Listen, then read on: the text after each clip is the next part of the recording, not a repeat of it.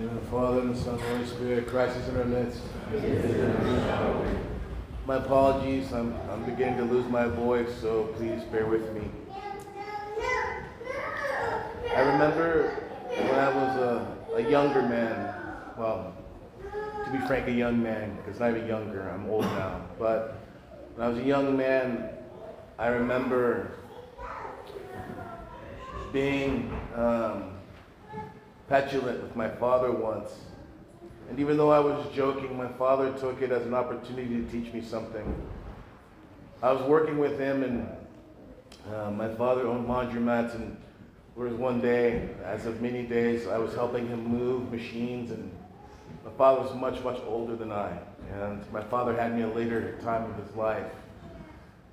And so, you know, being a young man with full, full pride lacking humility, I was so proud of myself for being able to do so much more than my father was able to do physically. And so one day I was kind of joking with him on, on not so much how much I was able to do, but how little he was able to do. And I remember my father looked at me and he said, You know, in my mind, I still think I'm 23. I remember my father saying to me, This is going to happen to you one day. You know, and it shocked me a little bit. I didn't understand why my father got so serious with me. I was just joking around. But my father, I thank God for him, and may, he, may God grant him the kingdom. He was always looking to give me these moments of wisdom that I needed when I least expected it. My father was trying to show me something, and only now do I begin to see it. You know, every moment that we have where we're sick, or God reminds us of our mortality, we so quickly want to flush that opportunity down the drain because we just want to feel better. But the reality of it is, is that those moments of weakness and our infirmity, they're given to us for a purpose and for a reason, to remind us of something. Because these are evil days, and not just now, but our time sojourning as pilgrims in this life are evil times.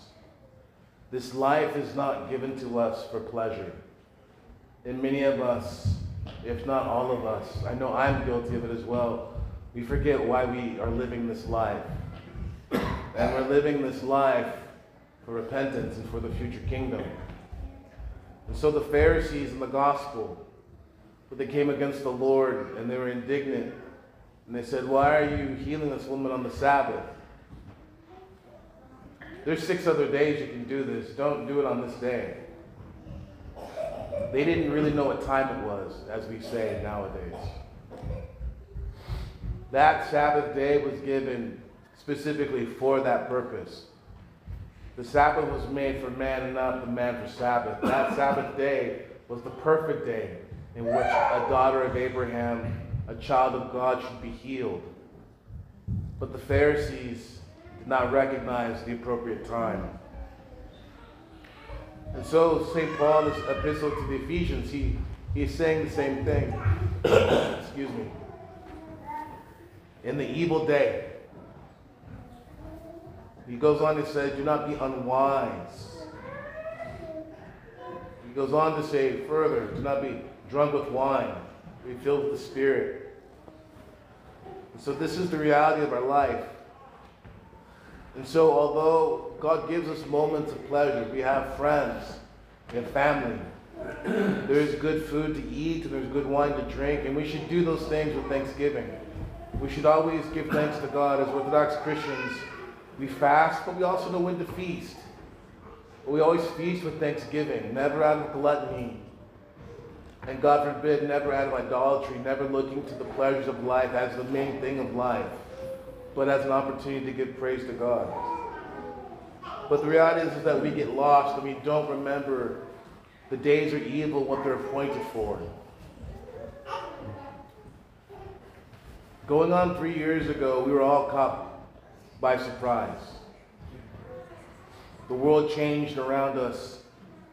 And some of us wised up fairly quickly, others not as long, but eventually the world began to see that God had brought a judgment and that it was time for a change, The time was up, if you will. And so we as a community, and so I as your priest, you know, May we hold to this understanding never again.